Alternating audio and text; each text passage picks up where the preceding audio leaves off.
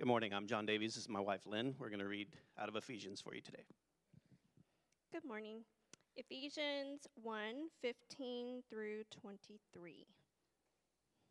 For this reason, because I have heard of your faith in the Lord Jesus and your love towards all the saints, I do not cease to give thanks for you, remembering you in my prayers, that the God of Lord that our that the God of our Lord Jesus Christ, the Father of glory, may give you the spirit of wisdom and of revelation in the knowledge of him, having the eyes of your heart enlightened, that you may know what is the hope to which he has called you what are the riches of his glorious inheritance in the saints? And what is the immeasurable greatness of his power toward us who believe? According to the working of his great might that he worked in Christ, when he raised him from the dead and seated him at his right hand in the heavenly places. For above all rule and authority and power and dominion, and above every name, that is named, not only in this age, but also in the one to come. And he put all things under his feet and gave him as head over all things to the church, which is the body, the fullness of him who, fulfill, who fills all in all. Join me in prayer, please. Father, we do give you thanks today. We give you thanks for the area churches who are proclaiming your word for the Christians in the neighborhoods who are uh, getting to know their neighbors and spreading that hope. Lord, we thank you for the gift of the Holy Spirit who gives us the knowledge and understanding to know uh, the greatness that you have given us. Lord, you have given us an inheritance that is immeasurable, it is amazing. Lord, you've given us the greatest gift that this world has ever had, and half the time we just take it for granted. Um, we don't sing hallelujah. We don't give you the praise that you deserve. So, Lord, today we ask that you speak uh, through Lance, uh, open the eyes of our heart to gain more wisdom and understanding and how to share this amazing gift that you've given us. Um, Lord, we ask that you give us eyes to see, ears to hear, hearts to understand, mind, uh, minds to understand, and hearts to believe. We thank you in Jesus' name. Amen. Thank you. Thank you. All right. Well, pardon me. Here we are in Ephesians now. We've been jumping all over the place uh, as we have been uncovering uh, this beautiful truth that we have been given this gift of a person, and that person is no ordinary person. It is uh, in fact, the gift of the person of the Holy Spirit. It is God Himself that lives inside of believers. So, all summer long, if you've not been here, we've been going through and we'll continue to go through a series that we've called Empowered. That's life by the Spirit, ultimately. And so far, here's what we've covered in our several weeks together, particularly over here at Bowie Middle School. We've talked about the Spirit of power, which came at Pentecost. The power to do what? A lot of things, but right? The first thing was to be his witness, right? In Jerusalem, Judea and Samaria, and the ends of the earth. He then came to give us life. It is the spirit of life that regenerates our heart. We talked about that regenesis, that rebirth that happens only because the spirit invades us far before we ever awaken to him. He was doing something in our hearts to bring us alive to him. It is the spirit of life. We then talked about the spirit of truth that the Spirit of truth would lead us into all truth. Ultimately, that we'd be reminded of Jesus' words and ways and live them at, out. Excuse me. The last thing that Kobe brought to us last week was the spirit of adoption that we've been brought into his family. We were once orphans, we were once lost, and his blood not only bought our freedom, but a ticket to the table for all of eternity where we get to feast on his goodness and his grace and his mercy for all time. And that is a beautiful truth that if we could just if we just kept going in the spirit of adoption we'd have three or four weeks. But we have to pick and choose as we go. And today it is the spirit if you didn't catch it the spirit of wisdom and revelation. Wisdom and revelation. And already you're going okay this feels a little bit further out there than what i'd hoped and not so much in here. But let's just hang with me. I think i think if i was to ask for a raise of hands which i'm not asking for to be clear uh, but if i was to ask for a raise of hands. We have one volunteer already, two volunteers already. Okay, we don't need any more hands. I'm clearly not asking for a raise of hands. Uh, but if I did, and I asked you, do you need wisdom? You would probably raise your hand. And, um, and some of you still can't follow instructions, but that's okay. That's fine. I'm not mad at you. Um, but we do need wisdom. We are a world that is flooded with info. Like back in the day when the internet was invented, which I was around then when that happened. Um, and most of you were too, but for you students, there was a time where the internet didn't exist. And when it became a thing, it was known as this is what they, they, they sold us as like, what is this internet thing? Um, they, they sold it as the information superhighway. Like that was supposed to make it easier to understand what it is that they were putting in our homes through these new things called computers. But uh, it is, we are a world that is flooded with information, and yet we lack wisdom. And if you're sitting there going, no, I'm a pretty wise person, let me give us some proof that you also will then go, I don't like that. And I'm going to go, I know, and that's okay. Of the, t- like, I don't know how to discern the, the most popular churches or pastors, but I'm thinking just as a pastor, where are we discerning uh, where are we getting wisdom? Where are we getting spiritual truths um, as like a nation? And so I went to Google and I Googled top 10 YouTube channels for churches in America. Here's how I know we're lacking wisdom. Seven out of the 10 are either teaching the prosperity gospel, which is no gospel at all, or the ancient heresy of modalism. And you know the prosperity gospel because it lives in our city. But the ancient heresy of modalism, you may not know, uh, touted by the great Bishop T.D. Jakes, that most of you probably have a book on your bookshelf or have listened to a sermon. He is a modalist, y'all. I know this because I have called his ministry and like gotten proof from them on what they believe. What is modalism? It is the ancient heresy that God appears in three different modes over time, that the Holy Spirit was not eternal, Jesus is not eternal, Father is not eternal, but that in the Old Testament, God appears as Father. And in the New Testament, God appears as Son. And as we go on after the New Testament, God appears as the Holy Spirit. That is an ancient heresy called modalism, that God appears in three different modes and not intimate people that coexist for all of eternity. And right now, you all are going, okay, unsubscribe, unsubscribe. Seven out of 10. Millions and millions and millions and millions and billions, probably, of listens and subscriptions in our country subscribing to either no gospel at all or an ancient heresy. We lack not knowledge. We lack wisdom. Paul said the church is to be a pillar and buttress of the truth. You know that's in the Bible? A pillar and buttress, a support of the truth. And yet we live in a world where a famous blogger and, and, and, and, and, and author, Tim Challies, would say this Satan's greatest ambassadors are not pimps. I don't know why he starts with pimps, but he starts with pimps. Satan's greatest ambassadors are not pimps, politicians, or power brokers, but pastors. Ouch.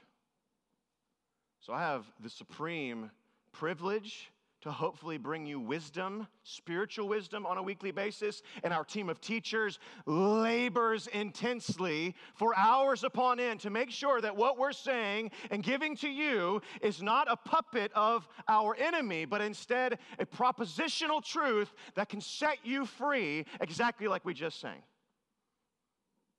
We need it again and again and again. It is not facts that we lack, but it is spiritual knowledge applied in wisdom. To further prove the point, I'm going to give you three statements that are very popular today.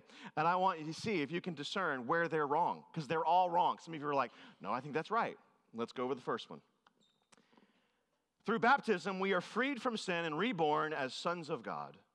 We become members of Christ, are incorporated into the church, and made sharers in her mission. That sounds good except it's not true. In baptism, we are not freed from sin. In forgiveness of sins are we freed from sin. In the finished work of Jesus are we freed from sin. We don't add to that by getting baptized. Do you see how easy it is to get duped? That's Catholic doctrine 101. That you were born in sin and baptism washes away your original sin. Not true. By the way, in 90% of my conversations with baptism, this is the one thing that I usually correct. That we're usually thinking, I want to restart, I want to get my life right, and so baptism is the way. Baptism is not the way. The way is Jesus. His forgiveness is the way. You see how it's easy. Oh, let me give you one more. Ooh, this one's going to go. You're like, ooh, you're, you're so against uh, Catholicism. I mean, not really. I mean, yes, but no. Also, not against uh, Baptists either, because this is where this one's coming from. You ready? Uh, if you've never trusted Jesus as your personal Lord and Savior, just pray this prayer after me. Lord Jesus. I also, I apparently have to get real southern when I do this. Lord Jesus, I admit to you sorry, that I'm a sinner and I need you. Please come into my heart and forgive me of my sins. And if you just prayed that prayer, friend, and believe with all your heart, you're a Christian. Not true. You don't become a Christian because of a prayer you prayed. You become a Christian because of the gift of eternal life through grace and faith, working together as a gift from God. Inviting Jesus into my heart actually isn't in the Bible though we have popularized it. And many of us would go, I became a believer after I prayed a prayer. Praise God. He uses all kinds of things to bring people close to Him. I'm not dogging on that, right? We all start somewhere.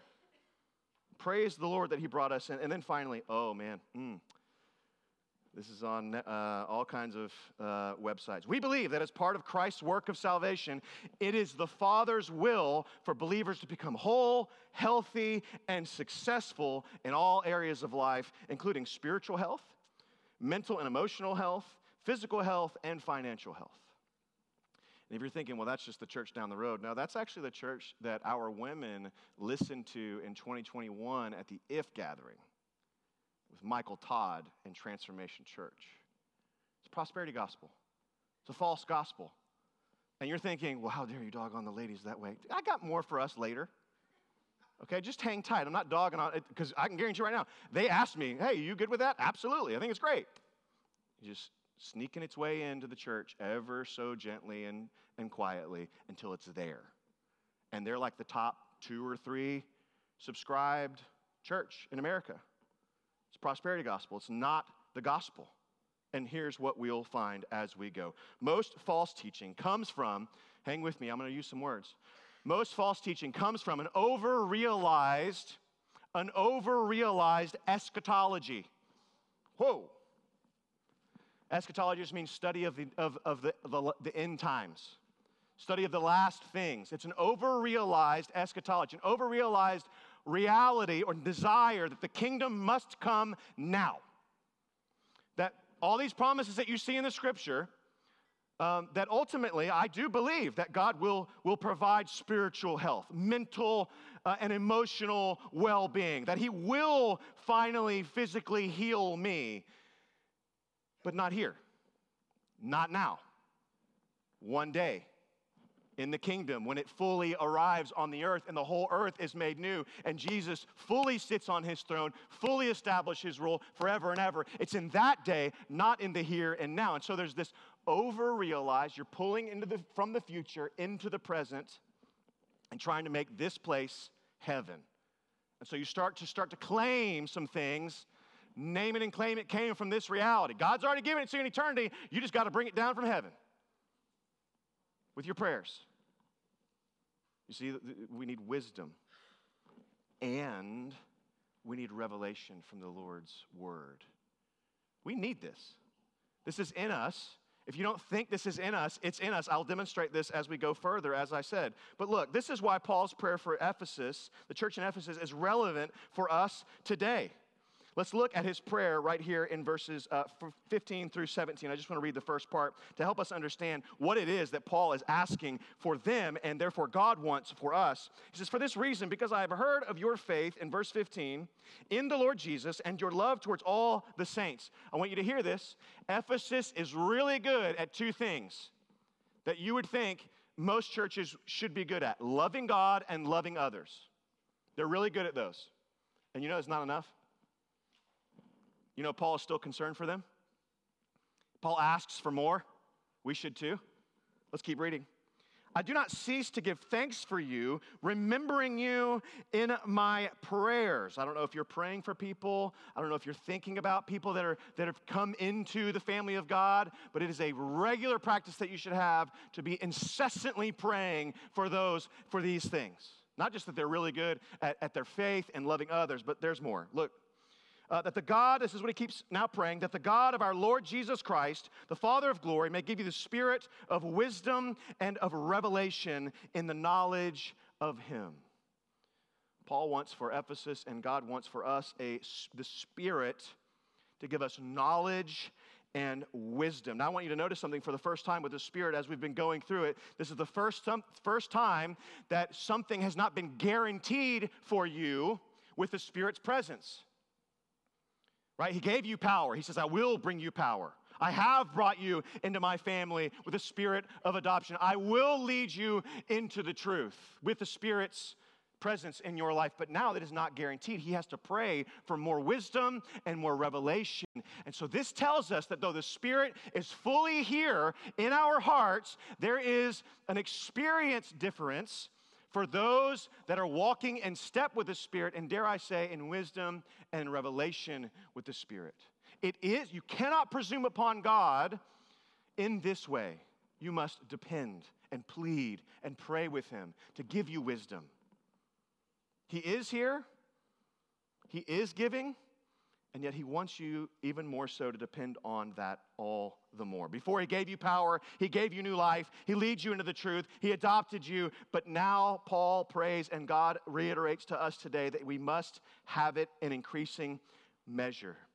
His bottom line is this salvation loses its full impact if all we think about is then and there, eternity and it's not something that we think about right here, right now. What's, how's it going to affect my life when I leave this very still in the air room? How is this going to affect our life? Well, I think in order to understand that, we need to get clarity on the two terms that he talks about here wisdom and revelation. And then we'll get into the content of why he's doing all this very quickly at the end. First, wisdom it is the marriage of knowledge and practice. You know what to do, and then you, knew, you know when to do it and how to do it. That's wisdom. You see it throughout all the scriptures. You see it in James 3. If you want to go look at these scriptures later, we don't have time to, to, to, really unpack all of them. At James 3, 1 Corinthians 2, you also see it in Colossians 1 when it says this. Colossians 1, 9 through 12 should come up on your screen. It's a parallel passage, and you'll see a lot of the same themes that Paul is praying, not just for the church at Ephesus, but also uh, for the Colossian church. And so he says, from the day we heard, we have not ceased to pray for you, asking that you may be filled with the knowledge of His will in all spiritual wisdom and understanding. So, as we walk in a manner, so as to walk in a manner worthy of the Lord. Do you see the marriage between knowledge and practice coming together to form wisdom, that you know Him and that you walk in a manner worthy of Him. That's spiritual wisdom. That's ri- wisdom fed by revelation. And then you do that, you're fully pleasing to Him when you bear fruit in good work and every good work and increasing in the knowledge of God, being strengthened, now look, with all power according to His glorious might for all endurance and patience with joy, giving thanks to the Father who has qualified you to share in the inheritance of the saints in light. As we unpack this today, you'll start to see that these are some themes that Paul has for all the churches, right? But if you note this, it is called spiritual wisdom in Colossians and wisdom and revelation in Ephesians. It is none other than just wisdom accompanied by God's revelation. It is not just the wisdom of the world, but it is wisdom by the Spirit. So um, most of us have uh, money, at least some right? And you listen to a guy on the radio or on YouTube or um, the Fox Business Channel, and his name is? Okay, three of you are tracking with me, right? Um, Dave Ramsey, and you're thinking the reason why this guy's made an empire, um, ultimately out of, out of compiling the Bible and then applying it to your finances, is because we need not just any wisdom, we need biblical wisdom. We need biblical wisdom on how to get out of debt. He actually doesn't tell you how to build wealth. I don't know. I mean, maybe he does that on his radio show, but not in Financial Peace that I've gone through. Like, once you get out of debt, what do you do? You then need spiritual wisdom on how to manage your dollars after that. It's the same thing with counseling. Mo- many of us, I almost said most, it's probably better to say most. Uh, most of us probably need some counseling on some level or another. And so let me just give a caution in that. Don't just go to any Christian counselor, don't just go to any Christian counseling center. And for those of you that have looked for counseling in the Houston area, you know there is one called the Houston Center for Christian Counseling. And just because they have the Houston Center for Christian Counseling on their doorframe does not mean, friends, that they are rooted in the gospel, that they're going to give you sound Christian biblical advice. You cannot entrust your soul, you cannot entrust your mental state with just anyone who does not have the spirit of wisdom and revelation inside of them. So let's be careful. Let's get the help that we need. Let's be careful and discerning on what that might look like. If they have an intake form, you also should interview them. Tell me about your biblical understanding of the spiritual life. Tell me about your theology of the Holy Spirit. Tell me about your understanding of the sufficiency of Scripture. These things will matter over time. You might be desperate for help, but don't get so desperate that you get the wrong help, because that will only be a hurt. We need wisdom. We need wisdom and revelation, and that revelation is also a misunderstood term.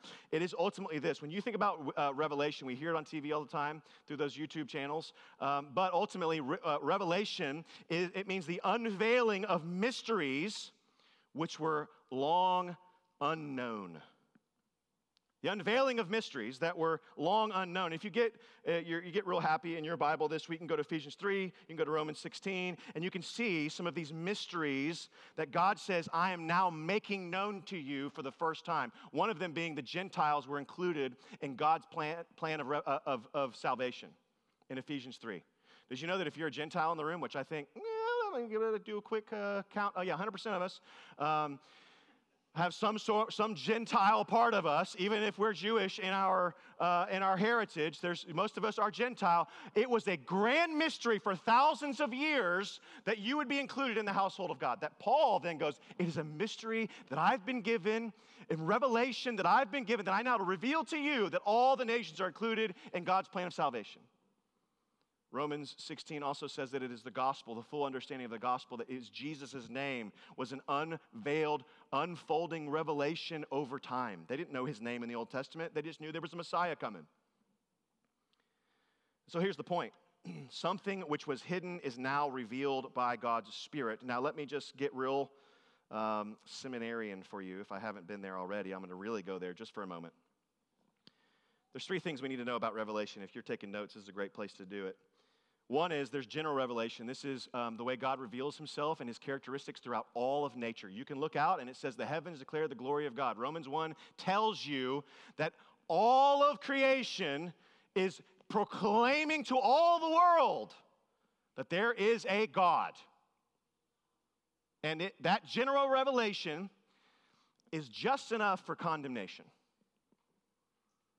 So there's no such thing as some, some, some poor person in Asia or Africa that just hasn't heard the gospel, but they're a really good person and they're going to hell if they don't hear the gospel. That's not, that actually doesn't exist. The Bible is clear. Romans 1 tells us that the general revelation from the world proclaims to them that God uses all of nature, the earth, the, the, the, the stars, the moon, to proclaim to that person that he is real and they are condemned. Why mission is necessary.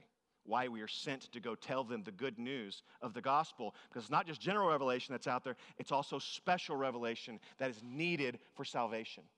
You see this in Acts chapter 9 when, when, when Saul is riding into Damascus on his horse and he's ready to go kill and imprison uh, uh, Christians, right? And what happens? But a special, special revelation.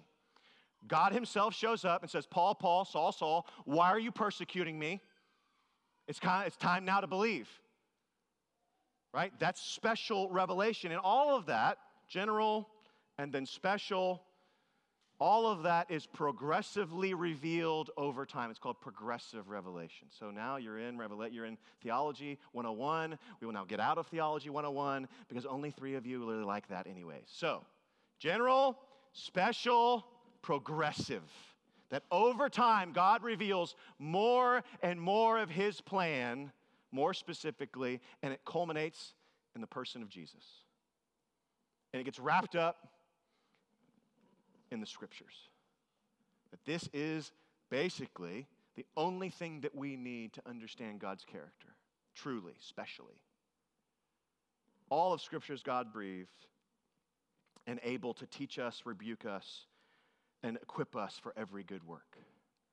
It is the scriptures where it all culminates into this special and yet progressive revelation. So we really don't need anything further than this for all of life. So we get all that and we go, okay, wisdom and revelation, and God is asking that we would grow in these things. And then he's basically just goes off on a tangent that's really long that we need to understand. You may be asking, why do we need wisdom and revelation? Well, Paul seems to think that there are three things ultimately that we need to know. Number one, in, in, in Ephesians 1.18, I'm just going to go through these rather quickly here as we end. And when I say quickly, I really mean probably about 15 more minutes. I'm a pastor, after all. Uh, when I say finally, it really means I've got three more things to say. Um, first, in, in Ephesians 1.18, right? Um, it says this well, uh, that the God of our Lord Jesus Christ in 17, the, the, Father of glory, may give you a spirit of wisdom and of revelation in the knowledge of Him, having the eyes of your hearts enlightened. What is the reason why we need all this? That you may know what is the hope to which He has called you. The reason why we need wisdom and revelation is because we have a grand tendency to have a misplaced hope. We don't have a hope of our calling, we have a hope in all kinds of other things. So remember when I said earlier, um, and I was kind of dogging on the, the ladies, which I really wasn't, but you may have taken it that way, that, um, that in, in, false teaching, it kind of, it just, it, it infiltrates the church. And the way that it does it is through an over-realized eschatology. We take promises from God, which are meant for the eventual fulfillment in eternity, and we apply them fully and wholly to now. That's going to lead you into despair. And here's how it has infiltrated not just, oh, like the If gathering long ago or the YouTube channels of today, but also into our worship culture. So all the students just went away and um, they went to camp, and, and the song that like they jammed out to the most was Heaven Invade. And you know why we're not going to sing that song here at the Grove? Because it says this all depression must end. It will. One day, all sorrow will be gone. Every tear will be wiped away. One day. But it, not, it, it must not end now. One day it will. We, we, oh, I'm not dogging on the camp culture either because we've sung a song. We probably still sing, sing a song this, this way too. But it's on the radio and it has different words on the radio or at least a tag at the end than what we sing in here. It's called Waymaker. Right? You get to the end of Waymaker on the radio and it says, Your name is above cancer. Your name is above depression. True statements. But if we're not careful, discerning, understanding, full of wisdom and revelation, we can start to have some misplaced hope for the here and now that all of a sudden that means my cancer will be healed. That means that my depression will be gone. And it will. One day. He will make all things new. But we must journey, friends, in faithfulness and with the true hope with which God has called us. And it's not just that we have smooth circumstances, that we don't get sick, and that we're not mentally disturbed at points. We're all going to get sick, and we're all going to have mental bouts with darkness. Now, here's what I know. In 2008, the depressant rates of young people was about 20 to 25 percent. And that was the case from like a long time, decades, 20, to 25 percent. Since 2008 to today, they have skyrocketed. They're at about 45 to 50 percent depressant rates amongst young people. Young people. So since 2008, something has happened. And I saw this on the good old social media from a, uh, actually a, a, former partner of ours, Matthew Kaming, who has a PhD in this stuff. Right? And as I saw it, I just thought, oh my gosh, we are a hurting country. And we lack wisdom. What happened in 2008? All kinds of things. But I do know two things that infiltrates and scientifically is starting to depress more, especially teenage girls, than anything else. And it's two things. Number one, unbridled access to a smartphone. And number two, on that smartphone, unbridled access to social media. Young, young teenagers in the house, your brain is not fully formed yet. It will take time for your brain to be fully formed if you start to, look, I'll tell you right now, as a grown adult, it's been hard for me to adjust to the world of social media. Guarantee you, you don't even know because you didn't know what life was like before it. It's damaging to your souls, and your parents are good and right to say no. And all of you went, I don't like you anymore. You were fun before, but now, no thank you. Wisdom and revelation because we have a missed misplaced hope. If you are depressed, friends, there is hope and healing in the person of Jesus. Not in smooth circumstances, not in, not in healing, although like we I've, I've witnessed healing. I pray for it, I plead for it. It doesn't keep me from asking, but I can't demand it. That makes me something that I'm not. See, all these things are probably true. Like depression must end. His name is above cancer. His name is above depression. All these things are true that God will ultimately heal us in these ways. But it is not in the here and now, but the then and there. So it's not just in smooth circumstances or uh, things like that. Here, here's how, some other ways that we have misplaced hope. Number one, uh, with people that you love. If you love, if you love to get love, in the way that you love, that's self centeredness, friends. If you love to get love in the way that you love, this is nothing more than just self serving self centeredness. You're actually not seeing the other person for who they are and sacrificially loving them the way they need love. So, this happens in our marriages. This happens when we're parenting. This happens in church community. This happens at work. This happens in all sorts of different places, friendships, all really good things, but, but terrible gods to bow down to and serve so that you might get something from that. Human institutions, governments, schools, even churches. If your hope is in people instead of first finding your hope in Jesus, you will be severely disappointed. If you look for smooth circumstances, you play it safe, you earn smooth circumstances after serving God or just avoiding drama, all ways to miss God's work in your life. God wants our hope to be in our proper place, and it says the hope in which you were called. What is that hope? Do you know that Paul just got done talking about it? So if you've got your Bible open, let's just go up to verse 3 of chapter 1. You guys seeing this? Here we go. This is the hope. Not in smooth circumstances, not in loving those to get love, not in human institutions or even a church, in people, but in this. Blessed be the God and Father of our Lord Jesus Christ, who has blessed us. Oh man, here we go. Here's the calling. Here's the blessings.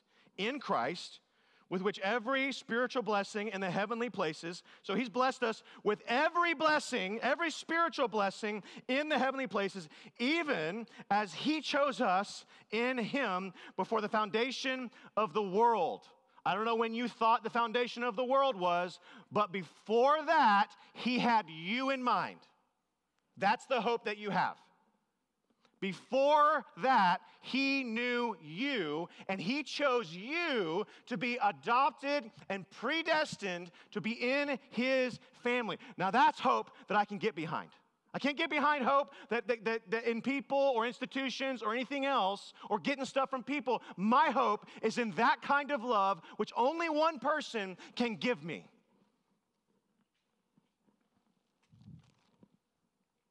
Blessed that He chose us in Him before the foundation of the world, that we should be holy and blameless before Him. He makes us that way. In love, He predestined us for adoption as sons and daughters through Jesus Christ, according to the purpose of His will. Whose will? His will. To the praise of His glorious grace, with which He has blessed us in the beloved. His name is Jesus. In Him, we have redemption through His blood, not through my works, not through baptism, not through praying a prayer. Through Him, we have redemption through His blood. The forgiveness of our trespasses according to the riches of his grace.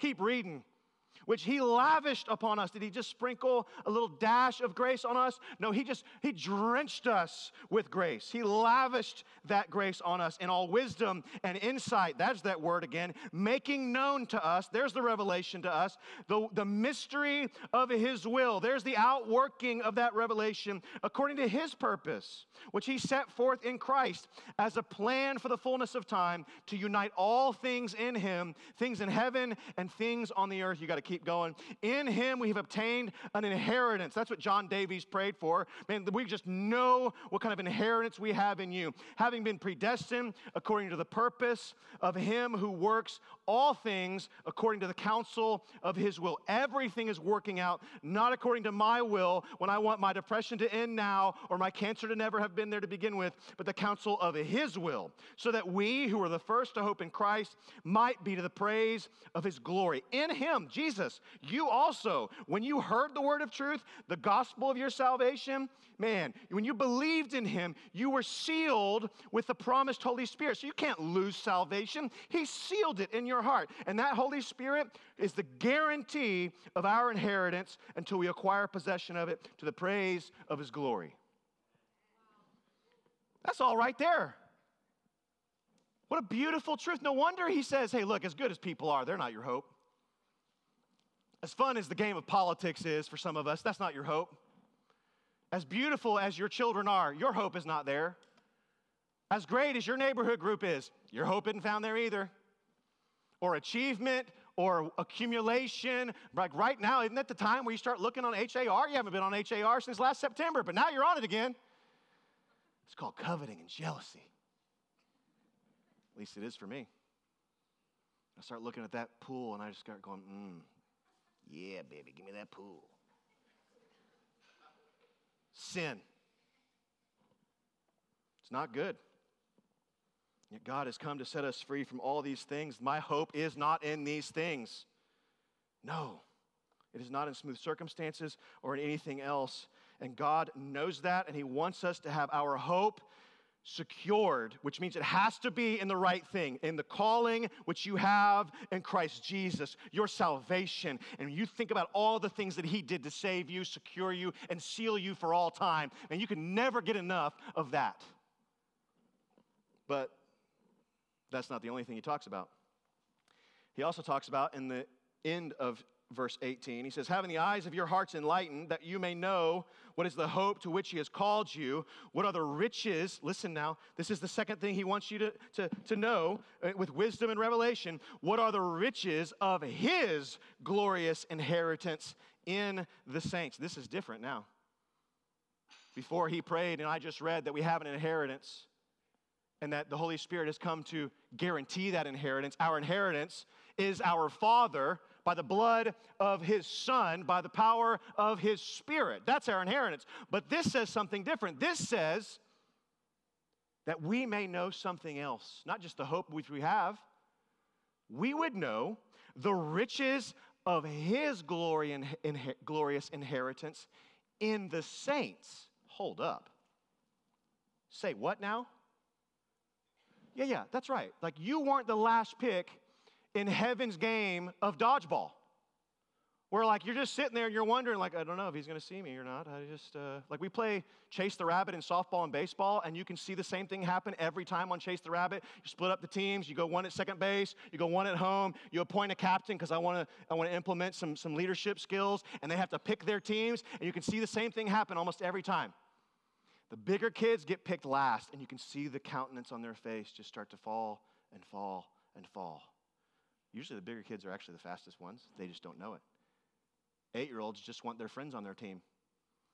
Bad strategy, Moses. Bad strategy. You better get Liam on your team, bro, because he's going to smoke everybody. But this is the reality is that sometimes we think in God's family or God's team that He picked us last and we're just like, oh man, I guess He'll have me. The, the riches of His glorious inheritance in you. He inherits you. You don't just inherit him. Get that in your mind. Think about that. No wonder he says you grow in wisdom and in revelation, and that just like in any adoption, right? Not only does the orphan come into a household, but the parent now gets an inheritance too. They get children to gloat over and to enjoy and perhaps to correct and discipline along the way. But there is a double inheritance that goes on in any adoptive family. And what God is telling us is that we're His adopted children and He dotes over us. And He can't wait until we get there with Him where He goes, Have you seen my man, Kavika? How he served the church all those years? Man, what a beautiful story. Kavika, come over here and tell your story. Okay, in front of all of heaven? Yeah, yeah, yeah, yeah. Come on, come on, come on, come on, come on, come on, come on. You're my son.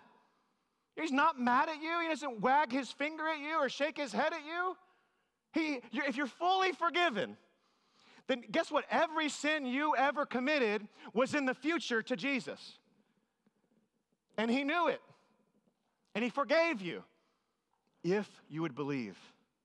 So every sin that we'll commit from here on out, it's always been the future to him. We go, oh, he's forgiven me of the past, but I don't think he's going to be able to forgive me of all that might happen in the future. First of all, quit trying to sin. Second of all, God knows. He brings you close to him. But you know why? Because you are worth riches to God. The glorious riches of his inheritance in the saints, the church.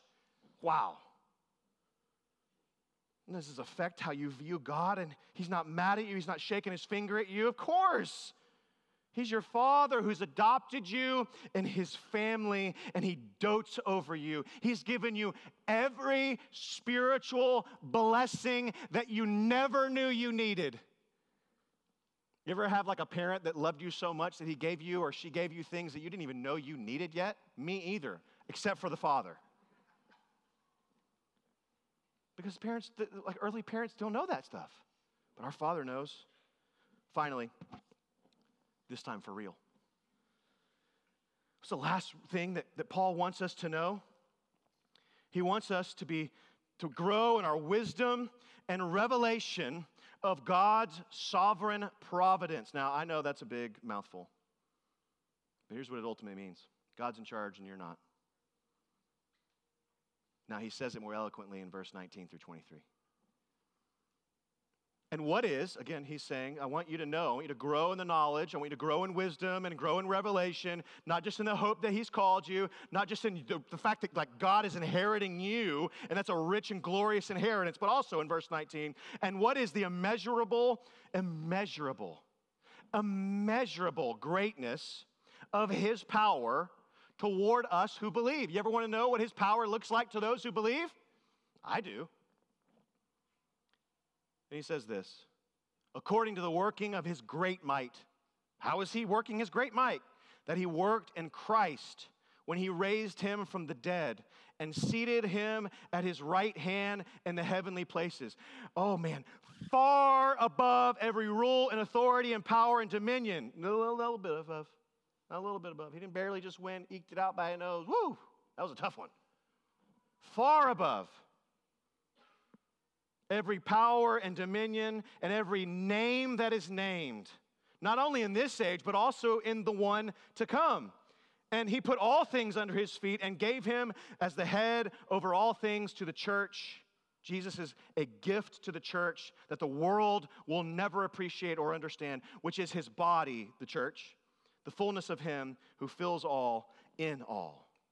God wants us to know his immeasurable power toward us who believe, and that is demonstrated in the working of his great might in both the resurrection and the ascension, where he raised Jesus far above every power, every authority, every dominion, every name. And more than that, Jesus is our head, that is the supreme source of authority and rank, and nothing happens outside of the perfect, sovereign will and reign and beautiful good that is our God. God's desire is for us to put our hope in His might, not in our own. And when we wonder what His might is capable of, or if he's attentive to our needs. We are to gaze at the resurrection and the ascension of Jesus, which are not just historical facts that happened a long time ago, but it is with spiritual knowledge and revelation and wisdom the source ultimately of our truest hope. So, if you've ever wondered if you're going to get over that sin, you know. If you've ever wondered if you'll always just be someone who struggles with that. What's going to be told next week, the spirit of holiness, of sanctification, is that the same power that raised Jesus from the dead is in you. It's the power and the presence and the spirit of resurrection is in you. If you've ever wondered if your marriage will ever get back on track, remember all the enemies of our Savior are going to be brought underneath the lordship and sovereign reign of Jesus, including selfishness and pride and everything else that wrecks a good marriage. That will all ultimately be brought underneath the reign of Jesus. But we want smooth circumstances. We want to not be sick. Me too. But when those days come, how will we know God is still powerful? I read you one quote and then we'll be done. It's from A.W. Pink. He says this To say that God is sovereign is to declare that He is the Almighty, the possessor of all power in heaven and on earth, so that no one can defeat His counsel. Do you believe that? No one can defeat his wisdom, his counsel. No one can thwart his purpose or resist his will. The sovereignty of the God of Scripture is absolute, irresistible, infinite. Skip ahead. God does as he pleases, only as he pleases, always as he pleases, that whatever takes place in time is but the outworking of that which he decreed in eternity. God is not handcuffed by the either ors of this world. He's always seeing a third option. And He is not twisting His arm or having His arm twisted when suffering comes into your home. Only as He wills, always as He wills, right? Always. So, friend, if you are not steadied by the providential sovereignty of God, you will be tossed to and fro by every wind and wave of doctrine and every motion that comes with unsmooth circumstances. And you will have three choices. And perhaps some of you are dealing with these three choices. Maybe not in this moment, perhaps in the last week or in the week to come. When life doesn't work out the way you thought it was going to work out, three choices are before you. One was given by Job's wife to Job just curse God and die. Just be done with him and be done here. It's one choice. I would encourage you not to have that choice. If you're thinking about taking that choice, please reach out to someone that you know loves you no matter what. You can start with me. You can start with the elders of our church. You start with your neighborhood group leader that love you no matter what. And if you're not a neighborhood group leader or you're not a neighborhood group, which if you're struggling with that, taking your own life perhaps, you're probably not. You're probably isolated. You're probably alone. Today is the day that ends, friend. Come and get help. We will receive you. We will love you. We've, we've been there. So come and get help. You could curse God and you could die. You could try your best to avoid pain. Have fun with that one. That ends with just you sitting on a recliner watching Fox News when you're old. That's what that ends with. Oh, sorry, I offended all of you. CNN when you're old? I do apologize. You avoid pain, which is impossible. At the very end, your life gets smaller and smaller and smaller, and there's no risk associated with your life. No people then to intervene. You're just home. You avoid pain. Or the third thing is that you put your hope in the better truth that God is working something good. Let me pray together, pray for us and with us, and I want us in our prayer to ask our God for something. Our Father in heaven, we all need wisdom. We all need revelation that depends on you and your spirit.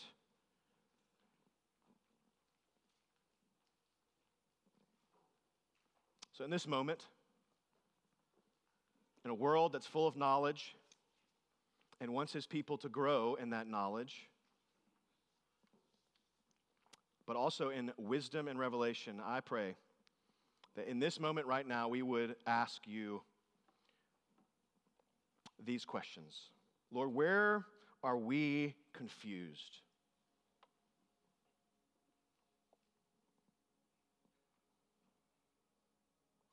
Would you reveal to us, O Spirit of revelation and wisdom, where we're confused, where we're lost, where, we're, where we need you the most?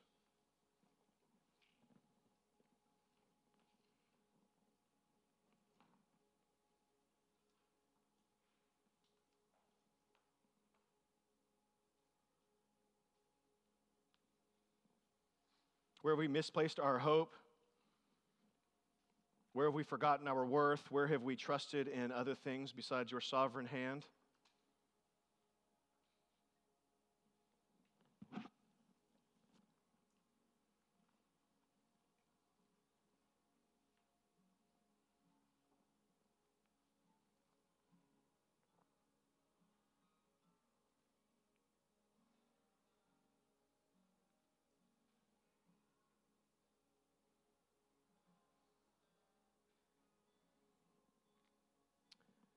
Spend some extra time there because to identify that is really hard. And we ask you, O Holy Spirit, to reveal to us where we need you the most. Where are we confused? Where are we lost? Where have we wandered? Where we misplaced our hope? And then let's take a moment just to repent. Because on some level, we've probably tried to figure out the way without you.